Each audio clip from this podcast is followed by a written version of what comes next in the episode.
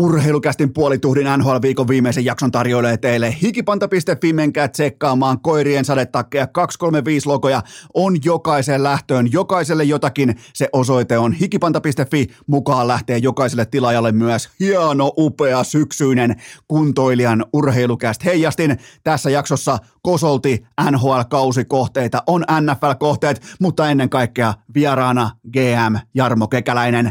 Joten eiköhän mennään.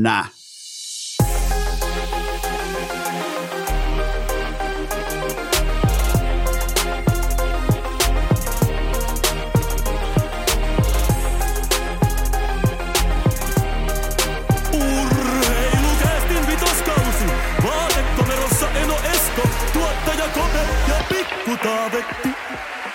Tervetuloa te kaikki, mitä rakkahimmat kummikuuntelijat. Jälleen kerran urheilukästin pariin on perjantai, seitsemäs päivä lokakuuta ja mulla, tuottaja Kopella ja Pikku Taavetilla on välittömästi tähän jakson kärkeen tiukkaa uutismateriaalia. Meillä on nimittäin urheilukästin kenties jopa historian ensimmäinen yksinoikeusuutinen. Breaking news.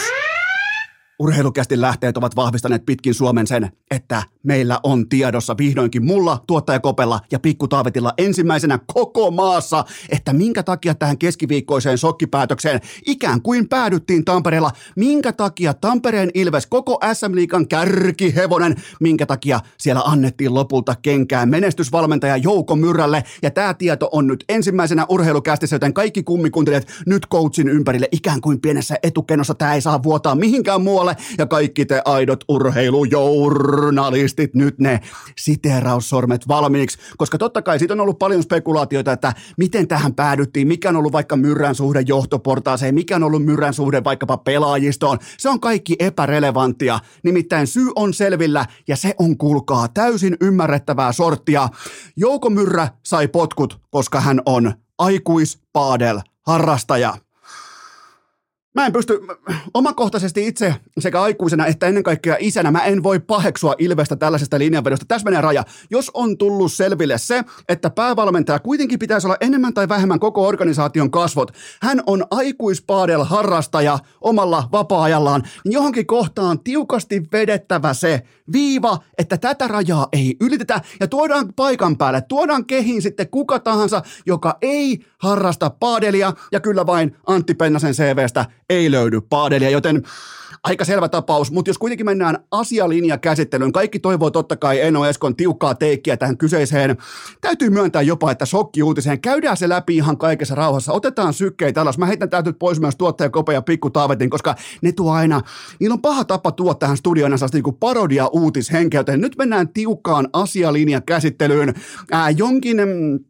Jonkin seuran faneille, mä ymmärrän, että teille tätä on vaikea selittää, mutta me muut välttämättä, me ei kannusteta mitään muuta kuin viihdettä ja draamaa. Ja tästä syystä Ilveksen sokkipotkut keskiviikkona oli ainakin mulla omakohtaisesti jopa historiallinen hetki, jopa niinku oh, orgastinen tilanne, hetki, momentti suomalaisessa jääkiekossa. Joku jumalauta uskas laittaa kivet kottikärryyn ja tehdä jotain, vaikka kaikki, noin niin kuin isossa kuvassa kaikki ja koko vene lipuu oikeaa satamaa kohden.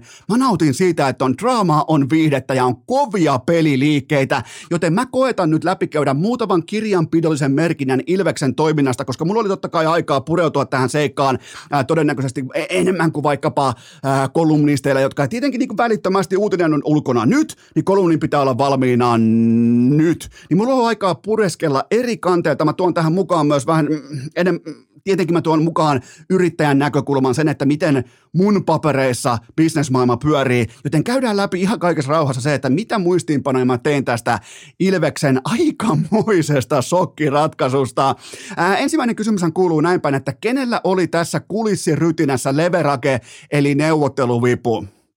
Sulla oli hetken aikaa puntaroida sitä, kellä se oli. Se oli tietenkin Antti Pennasella. Mikä oli Antti Pennasen positio? Mitä oli vuotanut julkisuuteen aikaisemmin? Mitä oli vuodettu julkisuuteen jo aikaisemmin? Tappi. parajahtaa pennasta. Ai jumalauta, miten herkullisessa paikassa on tämän jälkeen kenties Suomen top kaksi, top kolme päävalmentaja. Sut haluaa Tappara. Niillä on rahaa, niillä on pitoa, niillä on mestaruksia, niillä on uusi halli ja kaikkea. Niin mitä se piskuinen, ehkä vähän sylikoida rooliin jäänyt ää, paikalliskilpailija tekee? Se laittaa kivet Risto Jalon. Sitten loppuu, sit loppuu, sit loppuu se, että ollaan kivoja poikia, ollaan kivoja, ollaan, ollaan hyviä kavereita. Kivet kottikärryy. Me muuten lähdetään nyt varkaisiin, eikä välttämättä omenavarkaisiin, vaan me käydään varastavassa Tapparalta se koutsi, jonka piti jatkaa dynastian työtä eteenpäin. Siis tämä on jumalattoman kova, mutta se pitää muistaa, että leverage on tietenkin Antti Pennasella. Mä, mulla ei ole tästä mitään varmaa tietoa, mutta jos mä olisin tässä tilanteessa Antti Pennanen ja mulle tulee tarjouksia oikealta ja vasemmalta sisään, ennen kaikkea Tapparalta ja Ilvekseltä, jossa suomalaisen jääkiekon raha tulee pyörimään seuraavat viisi, kuusi, seitsemän vuotta. Totta kai uusi areena, kaikki hype, menestys, bla bla bla. Niin mä olisin asettanut itseni siihen positioon, että on ihan täysin suljettu tarjouskilpailu, mutta siellä on mukana klausaali. Jos tämä tehdään, tämä tehdään nyt ja tämä muutos tapahtuu tässä ja nyt. Mä tuun askiin tällä sekunnilla tai mä en tuu ollenkaan. Ja se on valtaa ja voimaa. Se on sitä, kun sä tiedät, että sä oot siellä pyramidin huipulla, niin kuin Pennanen on, niin ei sen pidäkään neuvotella hattu kourassa, että... No, no minä, minä voisin toukokuussa sitten aloittaa, että voitaisiin aloittaa keppijumpalla. Vitun paskan marjat, kun suoraan askiin edelliset ulos, mä tuun tilalle, pitkä prosessi, mestaruuksia ovesta ja, ovista ja ikkunoista. Koko niin kuin, laittaa koko C V:nsä likoon sen puolesta, että nyt on pakko menestyä. Nyt on siis, nyt on Ilves-faneilla, niillä sympaattisilla tupsukorvafaneilla, niillä on koko pilottitakki täynnä puukkoja valmiina, koska jos tämä pennashomma ei toimi, niin jumalauta, kun on yhtäkkiä. Se, mikä on mielenkiintoista, niin vielä suurin piirtein tuossa ehkä se kahdeksan kuukautta sitten huudettiin joukolla Myrrää ulos. Ja nyt ei olla valmiita ottamaan Pennasta tilalle, vaikka kyseessä on B-luokan koutsi ja ehdottoman A-plus-luokan koutsi. Miettikää, miten huvittavia fanit on, mutta hei, ne fanit maksaa koko paskan. Sen Ilveksen liiketoiminnan, Urheilucastin liiketoiminnan, kaiken. Muistakaa aina se, ne on, se on se maksava asiakas. Ja se on niin helvetin hauskaa, kun se sydän, Ilveksen ää, tupsukorvan muotoinen sydän sykkii siellä rinnassa, niin siellä tulee todella epärationaalisia kommentteja, linjanvetoja, minä lopetan peleissä käymisen. Et muuten lopeta. Et sä lopeta peleissä käymistä. Sä oot yhä enemmän koukussa Ilvekseen tämän jälkeen. Näin se menee. Itse asiassa on hyvin lähellä, että Ilves on tällä hetkellä mun suosikkijoukkue koko S M-liigasta. Mä oon, mä oon ihan siis hiuskarvan varassa, että mä alan kannattamaan Tampereen Ilvestä, koska ne on aggressiivisia. Ne ottaa kivet kottikärryyn. Ne ajaa kohti luvattua maata. Ja ne ei ole se mukava tyyppi, joka haluaisi nuoleskella jotain Raimo Summasta tai jotain muita asiantuntijoita, että kaikki menisi niin kivasti coachin näkökulmasta, että ensin hyvästellään pelaajat ja kaikki ja, ja, ja bla bla, paskan vitut, kun eteenpäin tiukasti, tämä on, tämä on miljoona bisnestä, mennään kohti mestaruutta. Ja Ilves teki sen. Ilves teki sen kenties ensimmäisenä Suomessa koskaan tässä tilanteessa. Joten muistakaa leverage, se oli totta kai Antti Pennasella. No aikataulu. Äh, kuvitelkaa näin päin tämä tilanne ihan normi bisneselämästä, että sulla on vaikka huippukoodari. Se on saamassa Applen uusimman iMac Pron, se mikä maksaa seitsemänkymmentä tonnia ja siinä on kaikki ne kolme D-mallinnukseen valmiit vehkeet, joilla on sisään ajettu ja, ja, ja sulle sanottaisiin, että okei, sä saattaa vasta, tämä tulee nyt teille toukokuussa, että okei, tämä tulee toukokuun ensimmäinen päivä teille, mutta mitäs jos tämä tulisikin nyt vaikka huomenna? Niin kumman se, kumman se ykköskoodari ottaa käyttöön? Ottaako se sen uusimman huippu-megaluokan tietokoneen vai jääkö se odottelemaan sitä uutta tietokonetta sen perusluotettavan P C:nsä kanssa? No se ei varmaan jää sen P C:n kanssa, kun sillä on sauma ottaa se uusi mylly välittömästi käyttöön. Ei tässä ole mitään tämän kummosempaa. Mutta unohdatte nämä inhimilliset itkut ja kaikki nämä vuodatukset pitkin mediaa, niin muistakaa, että toi on kovaa bisnestä. Tää, tää, tää on liiketoimintaa. No ihan selvä tapaus, mitä Ilves tekee. Hänkin mun paperissa. Mä tiedän, että tämä kalvaa joitakin faneita, kalvaa syvältä, mutta koittakaa nähdä myös se puoli, että tää on, tässä yritetään tehdä vain ja ainoastaan Ilvekselle hyvää tällä päätöksellä. Ja Risto Jalo laittaa koko uskottavuutensa peliin sen puolesta, että Pennanen toimii. Siitä on myös kyse. Pennasella kaikki pelissä, Jalolla kaikki pelissä. Ää, tunteet ja Myrrän kohtelu. Mun mielestä on ihan oikea asia. Mun mielestä Ilveks Tampereella ylipäätään, ylipäätään jääkiekko ei ole vain pelejä ja leikkejä. Se on tunneasia, siihen synnytään. Mä arvostan todella korkealle tamperelaista jääkiekkokulttuuria. Mun mielestä tätä asiaa ei pidä vähätellä, mutta se, minkä mä nostan tästä keisistä esiin, muun muassa vaikka se, että Jouko Myrrä ei saanut hyvästellä pelaajia tai vastaavaa, niin pohtikohan Risto Jalo sitä, että mitä jos suurin piirtein viisikymmentä pinnaa pukukopista pelaa nimenomaan Jouko Myrrälle, tai siis pelasi nimenomaan Jouko Myrrälle. Onko tämä laskettu mukaan yhtälöön, koska Pennasella on nimittäin tässä tapauksessa erittäin vaikea isäpuolen rooli dramaattisen oikeussalipäätöksen jälkeen. Siis sehän tulee paikkaan, se kun menee sinne pukukoppiin, totta kai se on Antti fucking Pennanen. Se on keitetty kovissa liemissä, mutta se on kuulkaa hankala paikka, jos toi joukkue, jos toi pukukoppi pelasi nimenomaan Jouko Myrrälle. Se on hankala paikka, mutta ei, tähänkin loppukaneetti, ei, ei oikeassakaan elämässä lähdetä johtopaikoilta halikierroksen kautta ulos. Kamat pahvilaatikkoa, ovesta helvettiin ja se on siinä. Niin, niin toimitaan oikeassa elämässä. Ei siellä tehdä mitään halikierroksia, kun sä saat kenkää. Kenkä on kenkä, vaikka johtaisi tässä liikaa. Tai mitä tahansa, sun pörssikäyrä olisi nousussa, tai saisit vaikka liiketoimijohtaja, saisit äh, just viitannut sun kilpailija. Jos sä saat kenkää, sä saat kenkää, se on sillä selvää. Ähm, fanien meteli. Mun mielestä tämä kuuluu asiaan. Mikäli tätä ei olisi, Ilves olisi oikeasti kriisissä. Mikäli ketään ei kiinnostaisi, Ilves olisi oikeasti kriisissä. Ja se, että on noin paljon vihaa, noin paljon kommentteja, kiukutteluja, meuhkaamista, öö, mouhoamista, se on Ilveksen kannalta äärimmäisen suuri valtti tähän kohtaan. Siellä on kehuja, siellä on kritiikkiä, siellä on meuhkaamista, mitä enemmän, sen parempi. Ja sitten oikeastaan se ainoa merkittävä tekijä.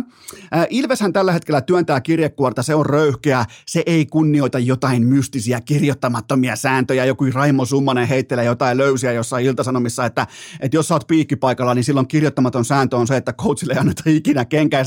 Tämä on myös se syy, ihan myös ikaa myöten, niin asiantuntijat, jotka on aikaisemmin itse ollut coacheja, useimmiten ne on briljantteja asiantuntijoita, mutta niillä on yksi heikko kohta, ja se on kollegiaalinen rakkaus näitä valmentajia kohtaan. Se, se, on, se on ainoa heikkous. Ja tässä nähtiin Raimo Summanen, ja hän puhui ihan pehmeitä liittyen tähän, etteikö vaan antaa kenkää. Tai on olemassa jotain mystisiä kirjoittamattomia sääntöjä liiketoiminnassa. Tämä on nykypäivän aggressiivisuutta, ja se mentaliteetti voittaa kaikissa joukkueen lajeissa. Jos sä oot tehnyt sun kotiläksyt vaikkapa N B A:n, N F L:n, N H L:n tiimoilta, sä tiedät, että aggressiivisuus voittaa. Se ei voi tulla sulle yllätyksenä, ja mitä Ilves on? Se on aggressiivinen. Ähm, mä, otan, mä otan vielä tähän sen, tota, sen, että se on, kuulkaa sitten, se on karmea hetki, kun, ja ylipäätään urheilussa, se on hirvittävän kammottava hetki, kun se seurajohto, seurajohto joutuu ensimmäisen kerran ääneen toteamaan itselleen sen, että tämä meidän kärkihevonen, tämä ei välttämättä riitäkään. Mitä kuvittelette, mitä Ilves johto sanoi itselleen viime kevään playereiden jälkeen, kun tuli Lettiin T P S vastaan? Mitä arvelette? Mä oon ihan varma, että siellä todettiin, että helvetti, että tämä ei välttämättä tämä päävalmentaja, tämä on hyvä jätkä. Tämä on laadukas valmentaja, mutta tämä ei välttämättä pysty työntämään meitä tässä kilpailussa kohti luvattua maata tai sinne kirkkaimpaan saakka varsinkaan. Joten kun sen kerran sanoo mielessään, on selkä, tai niin kuin selkä on sen jälkeen katkennut ja selkänoja on sen jälkeen hauras kuin kertakäyttöinen susipuikko. Niin se vaan menee, kun sen kerran mielessään toteaa. Teistä joku on varmaan teidän parisuhteesta eronnut. Te olette mielessään laittanut sen kerran, että okei, tämä, valitettavasti tämä on menossa siihen suuntaan, missä lopputulema on ero. Niin onko teillä ollut hirveästi paluuta siitä vielä? Onko, onko siitä useimmiten vielä palattu takaisin raiteille ja kaikki on pelkkää mansikkaa, vilttiä ja voikukkaa? No hyvin harvoin on, joten tässä on ihan sama tilanne. Se on karmea hetki, kun seura joutu, seurajohto joutuu ensimmäisen kerran sen toteamaan, että okei, että tämä ei välttämättä, tämä ei riitä. Ja nyt ilon kaveri, joka pommin varmasti riittää. Se on näyttänyt sen niin monessa eri paikassa, eri pelaajilla ja eri panoksilla. Joten mitä opimme? Ainakin sen, mitä näin uunituoreena melkein Ilves-fanina mä totean, Ilves nimittäin ei ole enää se kiva kakkosporukka Tampereelta, enää ei ole sitä leveää murretta, ei rennosti ottamista, ei värjäämistä pupissa pelin jälkeen, ei siipikastiketta pitkin suupieltä. Näin asetetaan kulttuuri. Sä et välttämättä fanina vaikkapa allekirjoita tätä tapaa, mutta huippu-urheilussa menestys syntyy aina epämukavuusalueelle menemisestä. Ilves uskalsi ottaa tämän askeleen ja siitä heille jättimäinen hatunnosto. Ihan sama mikä on lopputulos. Mä oon valmis nostaa tässä kohdin hattua Risto Jalolle ja Tampereen Ilvekselle. Urheilucast! Piskuinen pienyritys, joka ottaa palkkionsa jatkossa täytettyinä kärppinä. Mutta, mutta, mutta nyt sitten voi valuttaa ihan huolellakin siipikastiketta pitkin suupieli, nimittäin päässään kauniilla aasinsillalla siihen tosiasiaan, että tämä on kaupallinen tiedote ja sen tarjoaa Urheilucastin historiassa ensimmäistä kertaa Siipiveikot. N H L-kausi alkaa, kaikki U S A-lajit samaan aikaan käynnissä ja kaikkihan tietää, mikä kuuluu näiden lajien oheen. Kyllä vain siivet. Sä tarvit oikeita siipikastiketta, et missään nimessä väärää. Sä tarvit oikeaa siipikastiketta. Se on totta kai siipiveikkojen siipikastiketta. Mulla on tossa sitä iso pahvilaatikollinen ja se vie mut luvattuun maahan joka ikinen kerta. Mulla on nimittäin teille myös alennus. veikkokauppa piste fi on muuten kova nimi. Veikkokauppa. Ei verkkokauppa, vaan veikkokauppa tupla veellä. Ottakaa harjoittelu. veikkokauppa piste fi. Koodilla urheilu miinus kaksikymmentäviisi pinnaa. Kelatkaa. Koodilla urheilu, miinus kaksikymmentäviisi pinnaa aivan kaikesta, kastikkeet, dipit, siipikorit, kastikekanisterit, aivan kaikki. Menkää tsekkaamaan, että kastikkeet on jokaiseen lähtöön. Mun mielestä siipiveikkojen kastike on ihan absoluuttista M V P-tasoa, Goat-tasoa. Mä otan aina ikuisesti. Mun mielestä se pullokin on kaunis, mun mielestä se logo on kaunis, mun mielestä se kokonaistuotepaketti on ihan pelkkää priimaa, joten menkää tsekkaamaan veikkokauppa piste fi. Sieltä käyttöön koodi urheilu, miinus kaksikymmentäviisi prosenttia. Aivan kaikesta, aivan kaikesta. U S A-lajit käynnissä. Sä tarvit siipikastiketta. Se löytyy osoitteesta veikkokauppa piste fi ja käyttäkää koodia urheilu. Muuten toi, no tuossa on muuten pakko sanoa toi Blue Cheese Dip Mix. Se on dippikeimin tietotuus tällä hetkellä. Ottakaa testiin. Sä et tarvitse mitään muuta kuin vaikka French creamia. Se jäädäänkään creme de la cremea. Sä tarvit siis French creamia.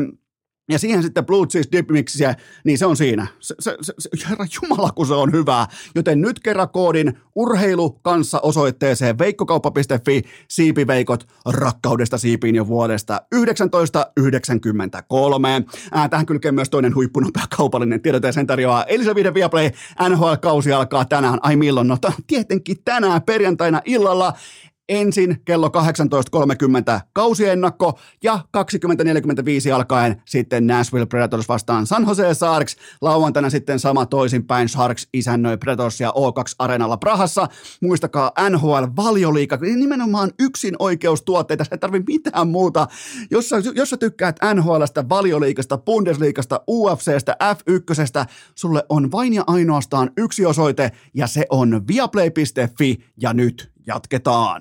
Urheilucast! Podcastien ikioma Rasmus Härkädalin. Se on kuulkaa N O S K vasemmassa pohkeessa, ei missään nimessä oikeassa, vaan nimenomaan vasemmassa pohkeessa sen sorttinen tunne, että kukaan teistä ei muuten sitten uskalla tilata kamikatse-kastiketta. Tämä ei ole mikään haaste, mä vaan totean, että kukaan teistä ei uskalla tilata siipiveikoilta veikkokauppa piste fi osoitteesta kamikatse-kastiketta. Ottakaa, tai älkää ottako testin, tai siis ottakaa testi, jos uskallatte, mutta tehän ette uskalla.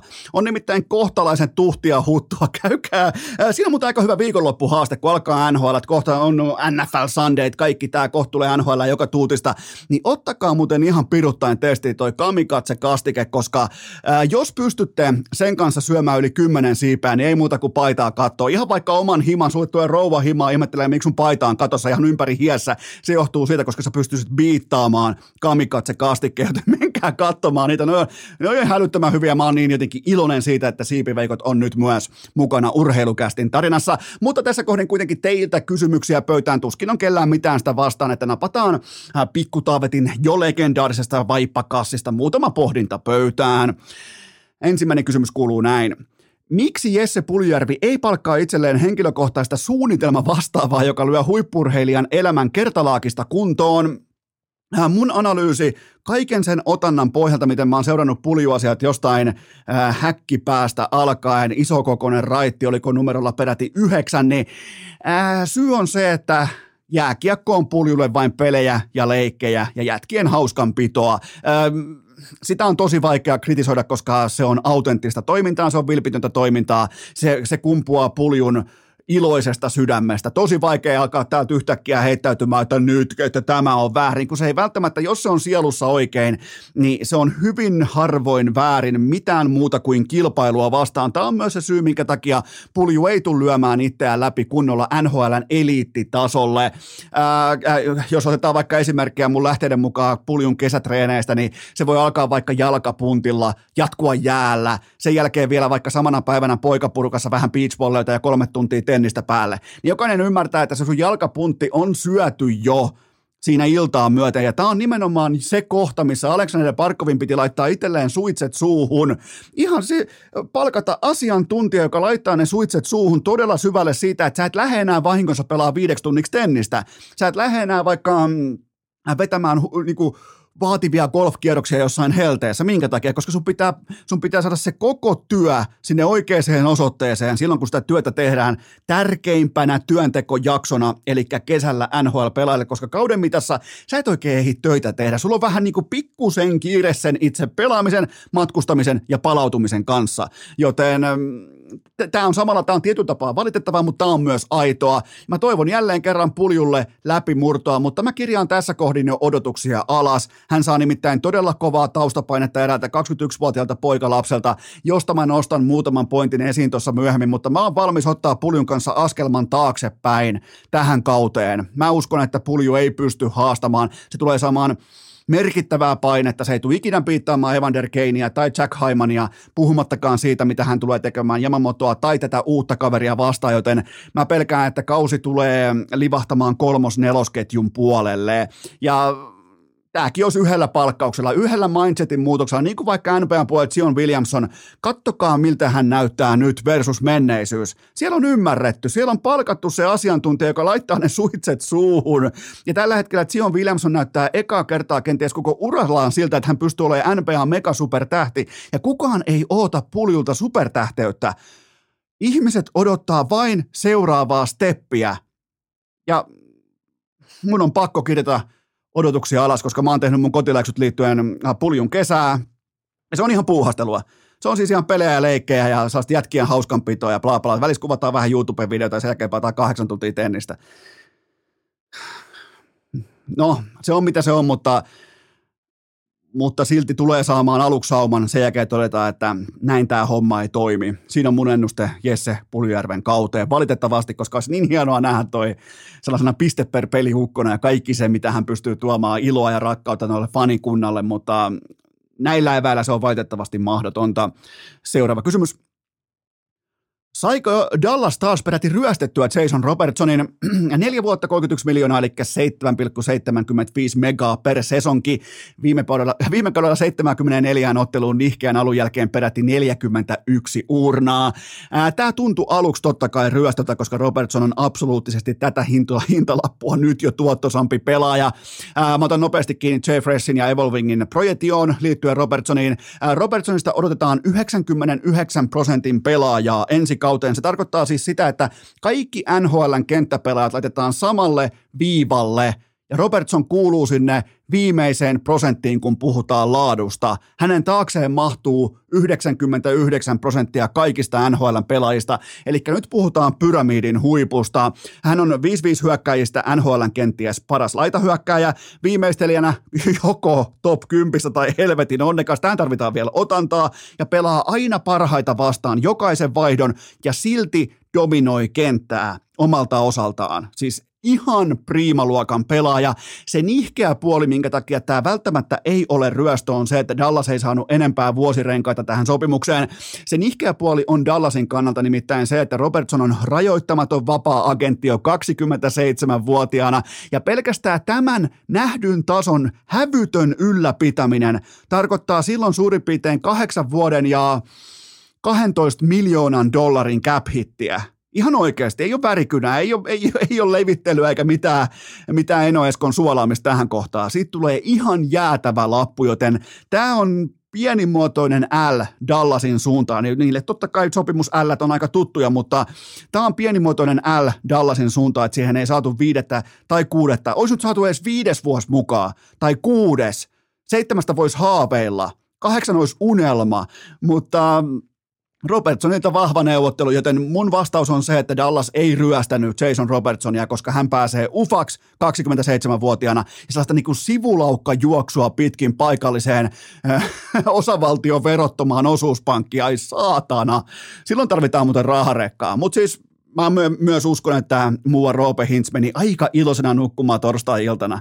Mahtava uutinen Roope Hintzille, koko Dallasille, uskomattoman laadukas pelaaja. Ei pelaa huonoja vaihtoja, ei vuoda mistään.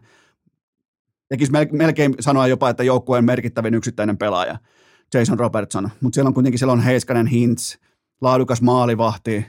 Siellä ei hirveästi ole laajuutta, niin tämä oli ihan kaikki kaikessa. Tämä on seinä ja ovet tämä jätkä tuolla joukkueelle ja se tulee marrassa. Mutta mut näin, näin, tämän takia neuvotellaan.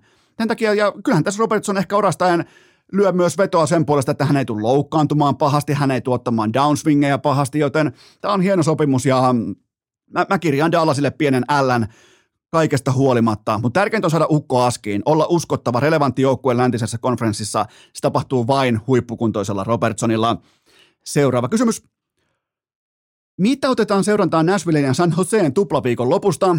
No totta kai Juuse Saroksen vesinäkauden startti ja M G yksi keskellä, kuten ennakot osoittavat. Siinä on Dusinia ja äh, Philip Forsbergia sitten laidoillaan, mutta match-appi on kuitenkin se, että miten San Joseen ylipelaavat laitahyökkäät pärjää Roman Josin kanssa, koska Josi näytti harkkapelissä aivan hävyttömän laadukkaalta. Tuskin tulee kellekään. Tämä ei ole niin kuin breaking news, ei laiteta, laitetaan nyt kerran. Mutta tämä ei ole ton arvoinen. Tää, te varmaan tiedätte kuinka hyvä, mutta hän näytti vielä paremmalta. Olisiko jäänyt jopa Makarin huippukaudesta, palkintovyörystä, kaikesta tästä. Olisiko jäänyt jopa vähän hampaan koloja, ihan silkkaa dominanssia. Ähm, lyödään kuitenkin vielä seurantaan Nashville Predatorsin top neljä pakisto. Jos nämä kykenee kantamaan semmoisen kahdeksankymmentäviisi prosenttia peliästä, niin kuin varmasti myös kykenee, niin äh, sit alkaa näyttämään aika lupaavalta Juusen silmin, joten top neljä pakisto seurantaan.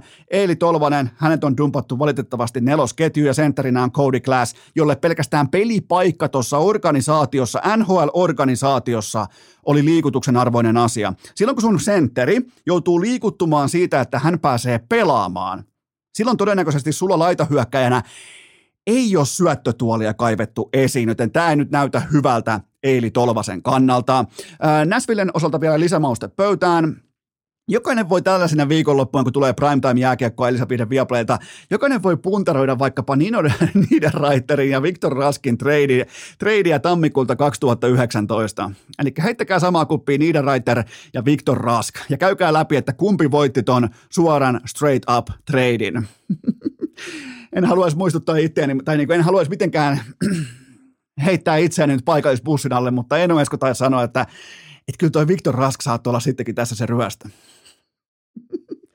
Viktor A H L Rask, hyvä luoja. Mutta siis, mut noin, ton takia tehdään kauppaa. Toinen on aina oikeassa, toinen on aina väärässä. Kumpikin voittaa hyvin harvoin ja, ja toi on niiden raitteiden edelleen, edelleen erittäin laadukas pelaaja tuohon sarjaan.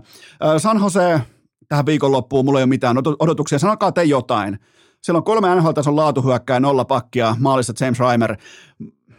Vaikka on vielä kahdeksankymmentäkaksi ottelua edessä San Joseen kautta, niin mä oon jo luovuttanut heidän kanssaan. Siitä on kyse. Mä, mä virallisesti tässä kohdin ennen perjantai-illan ottelua, kun kello on kaksikymmentäyksi nolla nolla, mä oon luovuttanut San Joseen kanssa. Se on mun tilanne tämän kyseisen haiporukan tiimoilta. Seuraava kysymys. Mitä odotuksia lataat G M Tobias Salmelaiselle Viaplayn N H L-studioon? No nyt pitää ensinnäkin muistaa se, että Viaplay on yksi mun pitkäkestoisimmista pääyhteistyökumppaneista kaikki näiden, mitä nyt mennään jaksoa numero neljä seitsemän kaksi ja Viaplay on ollut mukana koko ajan, joten nyt pitää myös ymmärtää se, että mä puhun mun kumppanista, mutta tästäkin huolimatta keskimäärin mä luotan liiketoiminnassa siihen, että sivutyöt alkaa vasta sen jälkeen, kun se ydintyö on satapinnaisesti ensin hallussa ja sen jälkeen maalissa.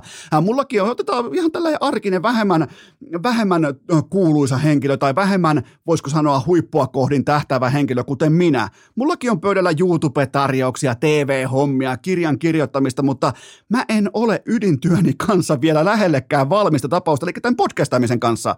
Mä oon vasta harjoittelija kisälli. Mulle ei tulisi mieleenkään lähteä tekemään vaikka jonkun urheilija vaikka elämäkertakirjaa, koska mä vasta harjoittelen podcastaamaan, niin Valitettavasti Tobias Salmelaisen tiimoilta mun on todettava, että hän on G M:nä ihan putipuhdas kisälli, kun mä katson hänen toimintaa I F K:n peräsimessä. Sehän on mennyt aivan päin vittua. Ihan oikeasti. Se on mennyt ihan vihkoon. Ja tämä kortti tullaan valitettavasti vetämään esiin siinä vaiheessa, kun Salmelainen ei taaskaan saa I F K:sta kilpailukykyistä nippua kasaan. Jälleen kerran sama laulu, pronssit kaulaa J J G G-chattiin. Ja... Ja sitten se mua kanssa askarruttaa, että mitä Salmelainen voi sanoa N H L:n seurajohtamisesta. Hän ei hallitse bisnestä edes vapaan palkkakaton nappikauppabisneksessä.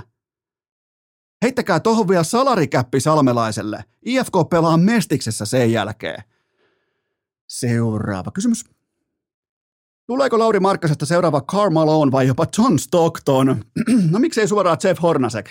Jumalauta, Hornasekin polviteippaukset. Ja sillä oli charmanttia tyyliä, kun ei ollut, kaikki ei vielä hypännyt hakemaan, hakemaan dollarin, tai kaikki ei mennyt vielä hakemaan kvarttidollaria korilevyn päältä. Kaikki ei ollut niin atleettisia, niin pärjäs vähän tämmöiset tyylikkäämmätkin pelaajat. Mutta ää, takaisin Lauri Markkaseen. Nyt lä- näyttää lupaavalta, eikä ainoastaan pelipaidan johdosta. On muuten hienot peliasut Utah Jazzillä. Mun mielestä oleellisinta on se, että Lauri löytää itsensä kolmospaikalta, saa vähemmän ruuhkaisen pelipaikan ja vapaamman roolin. Jopa vähän tällaisen susijengityyppisen E M-parketilta tutun roolin, ja se on kaikki kaikessa tässä nyt. Jotenkin tämä pallossa operoiva Lauri on eroottinen kortti katsottavaksi joukkueessa, jolla ei ihan hirveästi kuitenkaan ole minkäännäköisiä playoff-implikaatioita tai mitään muutakaan. Ja mä ootan. Mä, mä ootan vahvaa Lauria, mä ootan ton kesän jälkeen, mä ootan dynaamista Lauria, mä ootan mulkkumarkkasta, mutta tällä kertaa siten, että hän rakastuu yhä enemmän palloon, uskaltaa tuoda sitä ylös, uskaltaa ottaa isolationeita, uskaltaa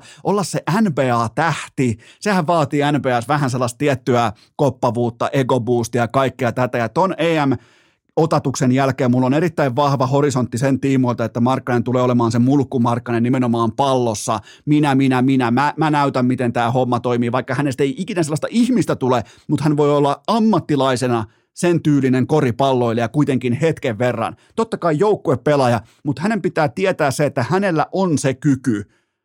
Hänellä on se kyky. Se on nyt nähty maailman parhaita vastaan jatkuvasti, joten se sama pelaaja N B A:han kolmospaikalle, vapaata roolia, tästä tulee hyvä. Ja, ja ihan läpinäkyvyyden hengessä mun on myös myönnettävä, että mä varastin tähän analyysiin suurin piirtein yhdeksänkymmentäkaksi prosenttia kaikesta sisällöstä Coach Palotieltä. Joten sinne kaikki kritiikki, jos tämä menee vihkoon.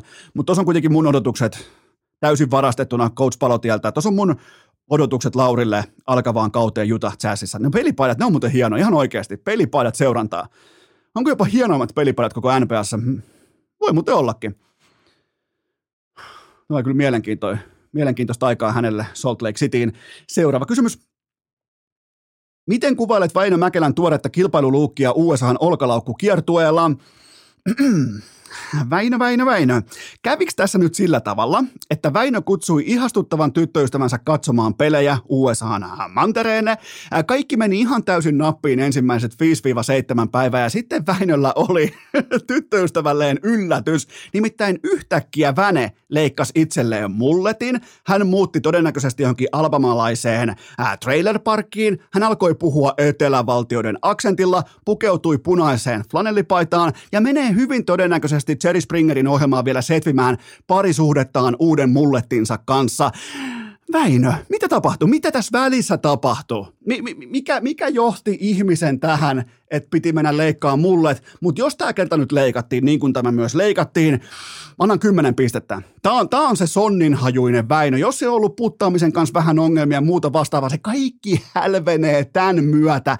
Jos et sä osu putteja mulletin kanssa, sulla on väärä laji, joten tämä tekee myös selväksi sen, että onko Väinö Mäkelän lajivalinta lopulta oikea. Siis fantastinen tukka, tämä on hieno. Tää, tässä huokuu sellainen Alabaman äh, trailer park, sellainen kun vedetään jostain kadun sähkötolpasta omalla roikalla sähköt siihen ihanaan asuntovaunuun ja siellä eletään, niin ai saatana, Väinö on tikissä. Väinö is voimakkaasti back tämän myötä, joten Väinö Mäkelä, uusi mullet, pidetään pieni tauko ja jatketaan. Urheilucast, Lapsen into samaa luokkaa kuin Kalle Rovan perällä sudituskisoissa. Tähän välikköön mulla on teille huippunopea kaupallinen tiedot, jonka tarjoaa Elisa, ei siis verkkokauppa, vaan kivijalkakauppa, myymälät ja sittarin palvelupuodit. Te nimittäin läpäisitte testin. Mikä se testi oli? Se oli viime perjantaina. Sieltä lähti pieni erä pleikkareita myyntiin. Te ostitte kaikkia. Mikä tässä oli se koukku? Kukaan muu kuin Urheilucastin kuuntelija ei tiennyt tästä yhtikäs mitään. Ei ollut minkäännäköistä hajua siitä, että on tällainen alennus, joten te otitte sold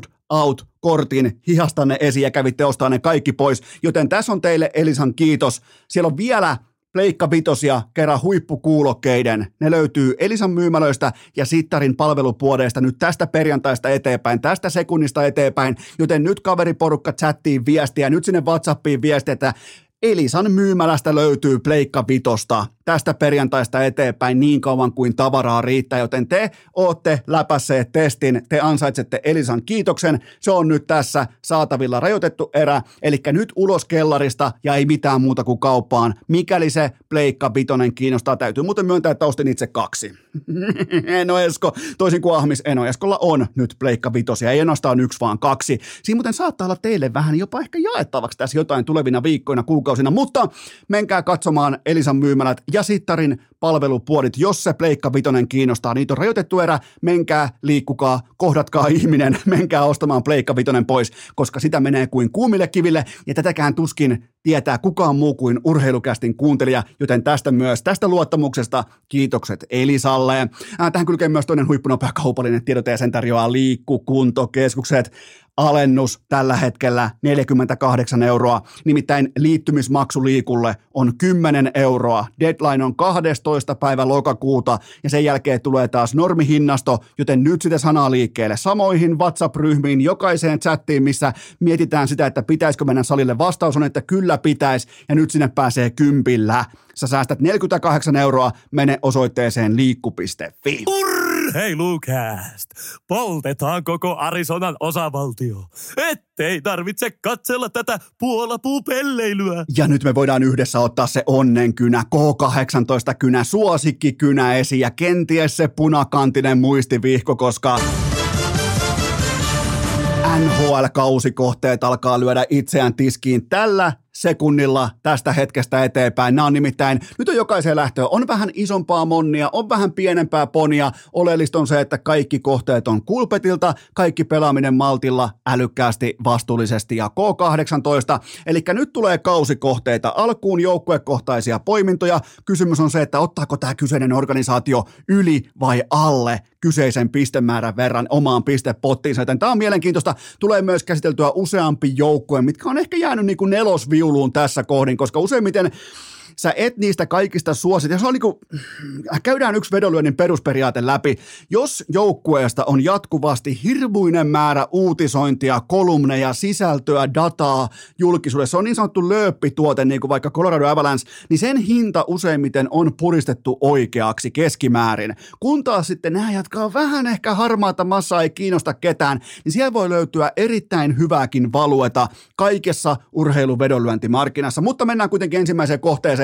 Ja se on se, että ensi N H L-kaudella Saint Louis Blues tienaa alle yhdeksänkymmentäviisi pilkku viisi pistettä. Ää, viime kaudella koko N H L:n onnekkain laukoja, ei Ville Hussoa enää, mä en osta Jordan Binningtonia, enkä hyökkäyksestä Jordan Caron pois lukien oikeastaan ketään. Eli mä, mä ostan sieltä vain Jordan pojan, ja sen jälkeen toi hyökkäys on joko vanha tai tasapaksu.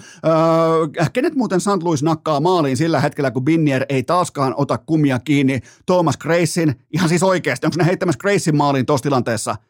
Eihän ne voi heittää sitä. Elikkä onnekas, harmaa, ikääntyvä, keskinkertainen porukka, tää on mulle vaivaton under yhdeksänkymmentäviisi pilkku viisi pistettä. Sen jälkeen meidän kaikkien oikein kunnon sydänkäpynen löytyy paikallisesta liikuntasalista Arizona Coyotes alle kuusikymmentäkaksi pilkku viisi pistettä. Yksi mittaushistorian, eli sivistyneen datan historian heikoimmista kokoonpanoista modernissa N H L:ssä. motivaatio on pelaajilla nyt jo koetuksella. Ei sen takia, että ne on sysipaskoja, ei sen takia, että todennäköisesti lähtee jahtaamaan Connor Beddardia, vaan sen takia, että ne pelaa jumalauta liikuntasalissa ja siellä ei ole mikään kunnossa. Raportit kertoo, että pelaajat, joiden pitäisi olla N H L-tason kuitenkin miljonäärejä, ne on äärimmäisen tyytymättömiä ja vittuutuneita jo tässä kohdin siihen, että missä hevon paska mm, laitoksessa ne joutuu pelaamaan, kun muut pelaa ihan oikeissa, oikeilla areenoilla. Sitten vielä maalissa Karel Häveimenka. Viime kaudella ohuesti G A A tollai kolme pilkku kuusikymmentäkahdeksan, eikä saanut lopulta silmiäkään kiinni. No miten sitten tulivoima? Arizonasta löytyi viime kaudella neljäkymmentäyksi tehopisteen, eli neljäkymmentäyksi tehopistettä on se raja, kun sä saat sen päälle. Niin silloin sähän toisin sanoen, että oot tienannut vähintään puoli paunaa per peli. Näitä pelaajia löytyi Arizonan organisaatiosta viime kaudella yhteensä kolme kappaletta, joten tämä on, tämä on yksi heikoimmista ikinä. Tähän otetaan under kuusikymmentäkaksi pilkku viisi pistettä. Sen jälkeen, ajetta on mukavia joukkueita, Philadelphia fucking Flyers, alle seitsemänkymmentäneljä pilkku viisi pistettä. John Tortorella on coachina vain ja ainoastaan N F L-versio, tai oikeastaan N H L-versio John Grudenista, ja Carter Hart on maalillaan ongelma jätettä. Mä otan vielä kiinni tuohon Tortorellaan. On karismaa, on charmia, on uskomaton kyky hallita mediaa, ihan sama kuin John Grudenilla. Mutta entä sieltä median kirkkaista valoista saapuminen sinne, vaikkapa Grudenin tapauksessa, silloin vielä Oakland Raidersin penkin taakse tai sidelineille, niin miten meni? Menikö hyvin? Menikö nappiin? No eihän se mennyt. Ja Tortorella ottaa ihan tismalleen sama todellisuus Philadelphia Flyersissa, kun toi kaupunki on vielä sen verran täynnä idiootteja, että nehän vaatii omiltaan aina mestaruutta. Niillähän ei ole, siis Philan fanit, on sitten Eagles, on seitsemänkymmentäkuusiers, on sitten Phillies, on sitten Flyers, niin siellä ollaan aivan täysin irti todellisuudesta.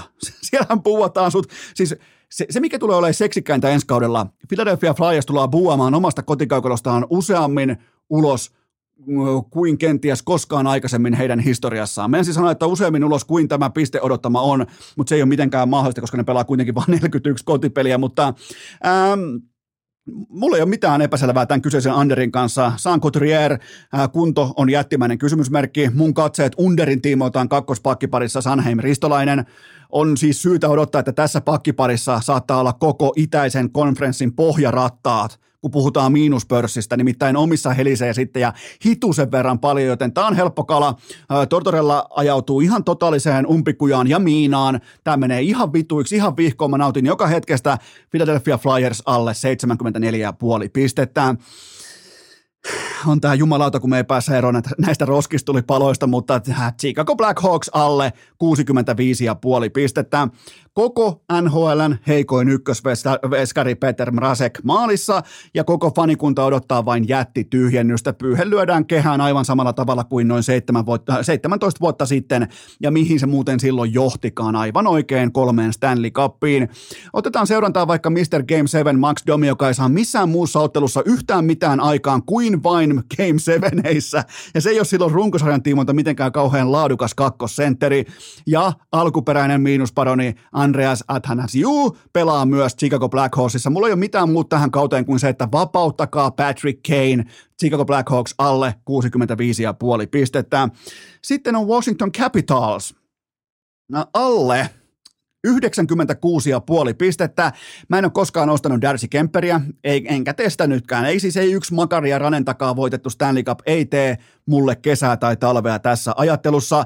Niklas Backstrom, Tom Wilson, molemmat rikki, keskikaista vaatimaton, pakit loppuu ekaan pariin, ja mä en pidä Peter Laviolettea minään eturivin innovaattorina nykypäivänä N H L-valmennuksellisesti. Mä, mä voin ihan suoraan myös myöntää, että mä toivon, että Capitals hävii kaikki pelit, ihan jokaisen, kuusi nolla, ihan kaikki, joten Washington Capitals alle yhdeksänkymmentäkuusi pilkku viisi pistettä. Sitten iloisempaa, Columbus Blue Jackets yli seitsemänkymmentäkahdeksan pilkku viisi pistettä. Elvis ottaa maalillaan tarvittavat kopit ja sinitakit kykenee vastaamaan tuleen tulella.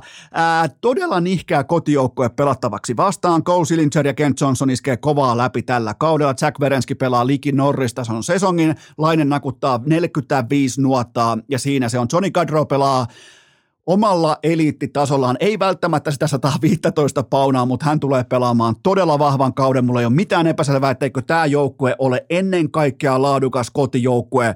Columbus Blue Jackets yli seitsemänkymmentäkahdeksan pilkku viisi pistettä. Sitten New York Rangers yli sata pilkku viisi paunaa. Siellä on kainulaisen Ritvan poikaa, siellä on Trosekkiä, siellä on Hytilliä keskellä. Löytyy Panarinia, Kreideria sekä pakistosta koko N H L:n kenties paras yksittäinen pelintekijä Adam Fox. Siihen kylkee vielä kovaluinen pommikoinen Jacob Trouba, niin ja maalissa koko sarjan M V P Igor Shestjorkin. Ää, niillä on pyhä kvintetti hallussa ja tämä on se sininen kausi, niin kuin kaikki urheilukästin kuuntelijat tietää, New York Rangers yli sata ja puoli pistettä. Sitten vielä ehkä vähän yllätyskortti, mun oli pakko käydä pureskelemaan tätä odottamaa erikseen. Mä päädyin overiin, eli Detroit Red Wings yli kahdeksankymmentäkaksi pilkku viisi pistettä.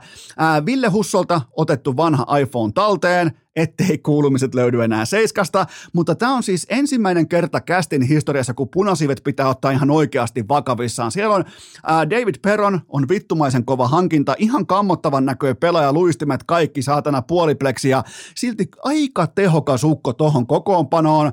Ää, Moritz Seider nousee kohti pakkitähdistöä, Lucas Raymond osaa tehdä peliä, sitten on Pertussi, Kupalikki, Kupalikki muuten voi olla aika vahva one-timer-ase tolle porukalle raitin syöttäjille, varsinkin leftin ukkona, ja erittäin laadukas Andrew Cobb, eri, siis todella aliarvostettu pelaaja keskikaistalla. Andrew Cobb siis tulee olemaan todella, todella hevonen tuossa porukassa. Ää, noviisi päävalmentaja on kysymysmerkki, mutta toisaalta selkätukena on sitten ää, Steve Yzerman, joten mun papereissa Detroit Red Wings yli kahdeksankymmentäkaksi pilkku viisi pistettä. Ää, sitten vielä muutama kaukolaaki, jotka voitte totta kai jättää omaan arvoonsa, koska noissa yllä olevissa kohteissa ne on tasabuukkeja, eli kerroin on sama suurin piirtein kaksi molemmin puolin jakokulmaa, mutta nyt mennään hakemaan vähän isompaa kalaa, mennään hakemaan vähän hyvinkin epätodennäköisesti toteutuvia ää, lopputulemia, ja nämä voitte jättää totta kai omaan arvonsa, mutta mun liuska kuuluu seuraavasti. Kohteet edelleen Kulpetilta, kaikki pelaaminen K kahdeksantoista ja maltilla. Ää, vuoden tulokas. Niitä on kaksi ehdokasta mulla, toinen on Ken Johnson, pelaa Columbuksessa, kerroin on neljätoista. Kaikki raportit kielii isosta saumasta kovaan läpimurtoon, mutta totta kai askel kerrallaan. Hänen pitää ensin varastaa perustellusti se ykköshevosen paikka vaikkapa Boone Jenneriltä, ettei Johnsonista, tai voi myös olla, että Johnsonista tehdään tutkapari Cole Sillingerin kanssa, mutta mulla on tosi vahva luotto tähän poikaan tässä kohdin. Kaikkien raporttien pohjalta voitte kohta kuulla vaikka mitä G M Kekäläinen sanoo tästä nuoresta kaverista, niin se antaa teille osviittaa siitä, että kuinka laadukkaasta pelaajasta puhutaan, joten Ken Johnson kertoi meillä neljätoista vuoden tulokkaaksi, ja toinen vuoden tulokas on Dylan Holloway, pelaa Edmontonissa, kerroin on peräti neljäkymmentäyksi, mutta kaksikymmentäyksivuotias poika voi olla tämän kauden Michael Bunting. Nyt on kaikki eväät jyrätä puljut ja jamamotot helvettiin siitä edestä, voi ihan realistisesti olla koko joukkueensa kolmanneksi paras laitahyökkääjä Kanein ja Haimanin jälkeen. Ja miksei suoraan isompaakin saapasta jalkaa. Siellä on nyt ihan uskomattoman laadukas syöttötuoli tarjolla tälle nuorelle laitahyökkääjä Dylan Hollowaylle Edmontonista. Kerroin neljäkymmentäyksi Kulpetilla. Mulla on se liuskalla ihan siitä syystä, että tämän horisontti, ihan pelkästään jo sen kanssa, että kenen kanssa se potentiaalisesti voi pelata, on paljon kirkkaampi kuin yhdelläkään toisella ruukiella tuossa sarjassa. Joten Dylan Holloway seurantaan ja kerroin neljäkymmentäyksi voittamaan vuoden tulokaspalkintoa. Sitten Vesinä Trophy. No tämähän on jo Mikael Granlundin vierailun pohjalta laitettu Juuse Sarokselle, mutta mun kerroin poimitaan kuitenkin Jake Oettinger. Miksi mä sanoin Oettinger? Jake Oettinger Dallasista, kerroin on kahdeksantoista. Ihan kaikki eväät olla defensiivisen tarinan viimeinen tulppa, eikä edes tarvitse olla playereidensa tasolla, mutta jotakin kuitenkin sinne päin. Siis Dallas tarvitsee ennen kaikkea tasaista laadukkuutta, ja siksi tämä poika kiinnitettiin kaksitoista miljoonan liuskalla kolmeksi seuraavaksi kaudeksi. Mä oon todella luottavainen Oettingerin puolesta, kerroin kahdeksantoista voittamaan Vesinä Trophy. Sitten tällaisia kohteita, että pääseekö pe- joukkue, pääseekö pudotuspeleihin vai ei. Mulla on nimenomaan kolme semmoista joukkuetta, jotka tulee pääsemään mun mielestä pudotuspeleihin. Ne kuuluu seuraavasti. Columbus Blue Jackets, kerroin on peräti kuusi. Otti viime kaudella eniten maali odottamaan vastaan. Se on oikaistavissa pelitavallisilla muutoksilla, laadulla, laadunvalvonnalla. Mä oon aika luottavainen sen takia tiimoilta. Toi on vihdoinkin balanssissa toi porukka. Siellä ei ole mikään Totorella koutsaamassa. Brad Larsen on totta kai taas vuoden verran valmiimpi koutsaamaan N H L-tasolla. Columbus kerroin kuusi. Mun mielestä se on ylikerroin. Mä laitan sen liuskalle. Sitten on Detroit Red Wings. Kerroin on neljä pilkku neljäkymmentä. Nämä menneisyyden haamut polkee hintalappua, mutta Iser Plan, ei Iser Man, vaan Iser Plan on vasta alussa. Mä luotan tähän porukkaan, tuossa on paljon, tuossa on hyvä miksaus. Mittikään mä luotan, Eno Esko luottaa Detroit Red Wingsiin. Mitä helvettiä. Joten kuten sanoin, mä perustelin tuossa aiemmin, että minkä takia mä luotan Detroittiin, mutta mulla on tosi vahva, varsinkin tähän hintalappuun mulla on, siihen peilattuna mulla on uskoa tuohon porukkaan, joten Detroit liuskalle. Sitten mulla on vielä Vancouver Canucks, tää kerroin on vain yksi pilkku yhdeksänkymmentäviisi, että tää ei ole niinku mikään sellainen erikoisempi haku, mutta kuitenkin J T Miller ykkösen keskellä ja Quinn Hughes johtaa puolustusta. Siihen vielä Elias Petterssonilta vihdoinkin laadukas, tai niinku ihan selkeä tasonnosto, muutama muu tasonnostaja, niin tuo joukkue menee playereihin, joten nuo joukkueet kolme kappaletta menee mun kirjanpidossa playereihin. Sitten on kaksi joukkuetta, jotka ei pääse playereihin mun omakohtaisen näkemyksen mukaisesti. New York Islanders kerroin on tasan kaksi, niillä on nimittäin identiteettikriisi. Barry Trotz ovesta ulos ja halpakopio sisään, tämä ei tule koskaan toimimaan, tämä ei ole ikinä toiminut yhdessäkään urheilulajissa kautta urheilun piskuisen historian. Ää, Islandersista vielä erikoinen knoppi. Osa teistä varmaan syttyy tähän. Kuka G M on antanut N H L-historiassa eniten rahaa yli kolmekymmentävuotiaille vapaille agenteille koko palkkakaton olemassaolon aikana? Kyllä vain Lou Lamoriello. Yli miljardi dollaria antanut näille pelaajille, joille välttämättä siinä kohtaa ei enää kannata pidä tai... Öö, niille yksinkertaisesti vaan ei pidä tunkea taskuja täyteen rahaa. Kuten ollaan todettu, missä on potentiaali, se on nuoruudessa. Joten äm, tässä alkaa olemaan aikamoinen, ja nyt kun aletaan yhtäkkiä maksallakin Matthew Parsalille tommosia rahoja, niin mä en luota tähän porukkaan, ja äm, vaikka se onkin ihan laatupelaaja, mutta en siltikään luota tähän porukkaan. Eli ja Ilja Sorokkiin ei tule pelastamaan yhtään mitään tässä enää. Tulee jäämään ansaitusti epäviihdyttävällä jääkiekollaan ulos playereista. Sitten vielä Washington Capitals kertoimella kaksi pilkku kaksikymmentäviisi jää ulos playereista. Kaljun Hitlerin ikioma ilopoika mahdollisimman nopeasti ulos. Mä saan juhlistaa, miettikö, tämä on mulle ihan vain motivaatiolyönti. Mä saan juhlistaa jokaista Capitalsin tappiota erikseen, kun tämä kansanmurhaajan tukija painelee edelleen se rinnassa tuolla, joten Capitals ulkona pudotuspeleistä. Ja sitten vielä viimeinen poiminta, Stanley Cup-mestari kesällä kaksituhattakaksikymmentäkolme kertoimella kaksikymmentä yksi New York Rangers, paras veskari, paras kiekonliipakki, eniten luovuutta, kotihurmos, ai että tämä on se hetki, kun vielä joku Mark Messier finaaleissa, game kutonen kotikenttä, Mark Messier vielä sellainen pikku kapteenin kyynä, kun otetaan mukaan M S G niin isolle screenille, tämä on se vuosi. Ja pohjahevosta mä en tähän lyö. Mä en lyö mitään Coloradoa tai mitään muita liuskaa tässä kohtaa. Mä haluun isoa kerrointa, mä haluun Rangersin. Tuokaa mitä tahansa, mä haluun Rangersin. Joten mä lähden New York Rangersilla tähän kyseiseen N H L-kauteen. Muistakaa kaikki kohteet Kulpetilta, maltilla, älykkäästi ja K kahdeksantoista. Perjantai, triplaus tulille, kästi kylkeen, selkähiki valumaan ja ätäkki päälle. Tokkopahan on kellään mitään sitä vastaan, että pidetään kiinni K kahdeksantoista-kynästä ja muistivihkosta, koska...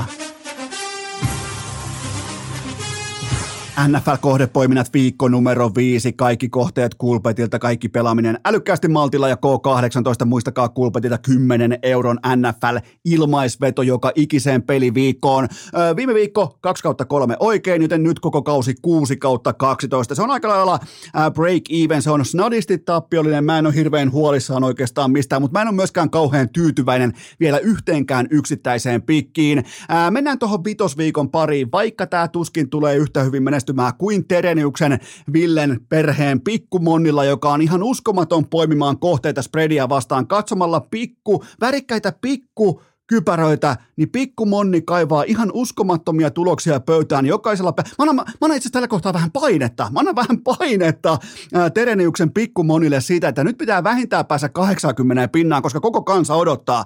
Onko jopa lahjakkain poimia koko N F L:n historiassa? Mä en kysy, kansa kysyy, mutta joka tapauksessa nyt mennään vitosviikon pariin. Ää, ensimmäinen poiminta, ää, poiminta kuuluu seuraavasti. Cleveland Browns plus kolme pistettä. Heille tulee vieraaksi Los Angeles Chargers. Tää pelataan sunnuntai-iltana kello kaksikymmentä, ja mä en välttämättä valitse Kaikkien tietää se, että mä en oikein hirveän usein mä en valitse lahjakkaampaa tai supertähtivetoisempaa porukkaa, mutta mulle maistuu Cleveland siitä syystä, että latureilta on sivussa sekä Joey Bosa, että poissaoloja löytyy myös hyökkäyksen linjasta, mikä on Keenan Allenin kunto, siitä ei ole mitään tietoa tässä kohdin, ei välttämättä pelaa, mutta nyt luodaan kuitenkin se erotus juoksupelistä. Cleveland on koko N F L:n paras keskikaistan moukari, Chargers puolestaan päästää omiin koko liikan toiseksi eniten jaardeja per juoksupeli. Ne ei saa puolustaa juoksua.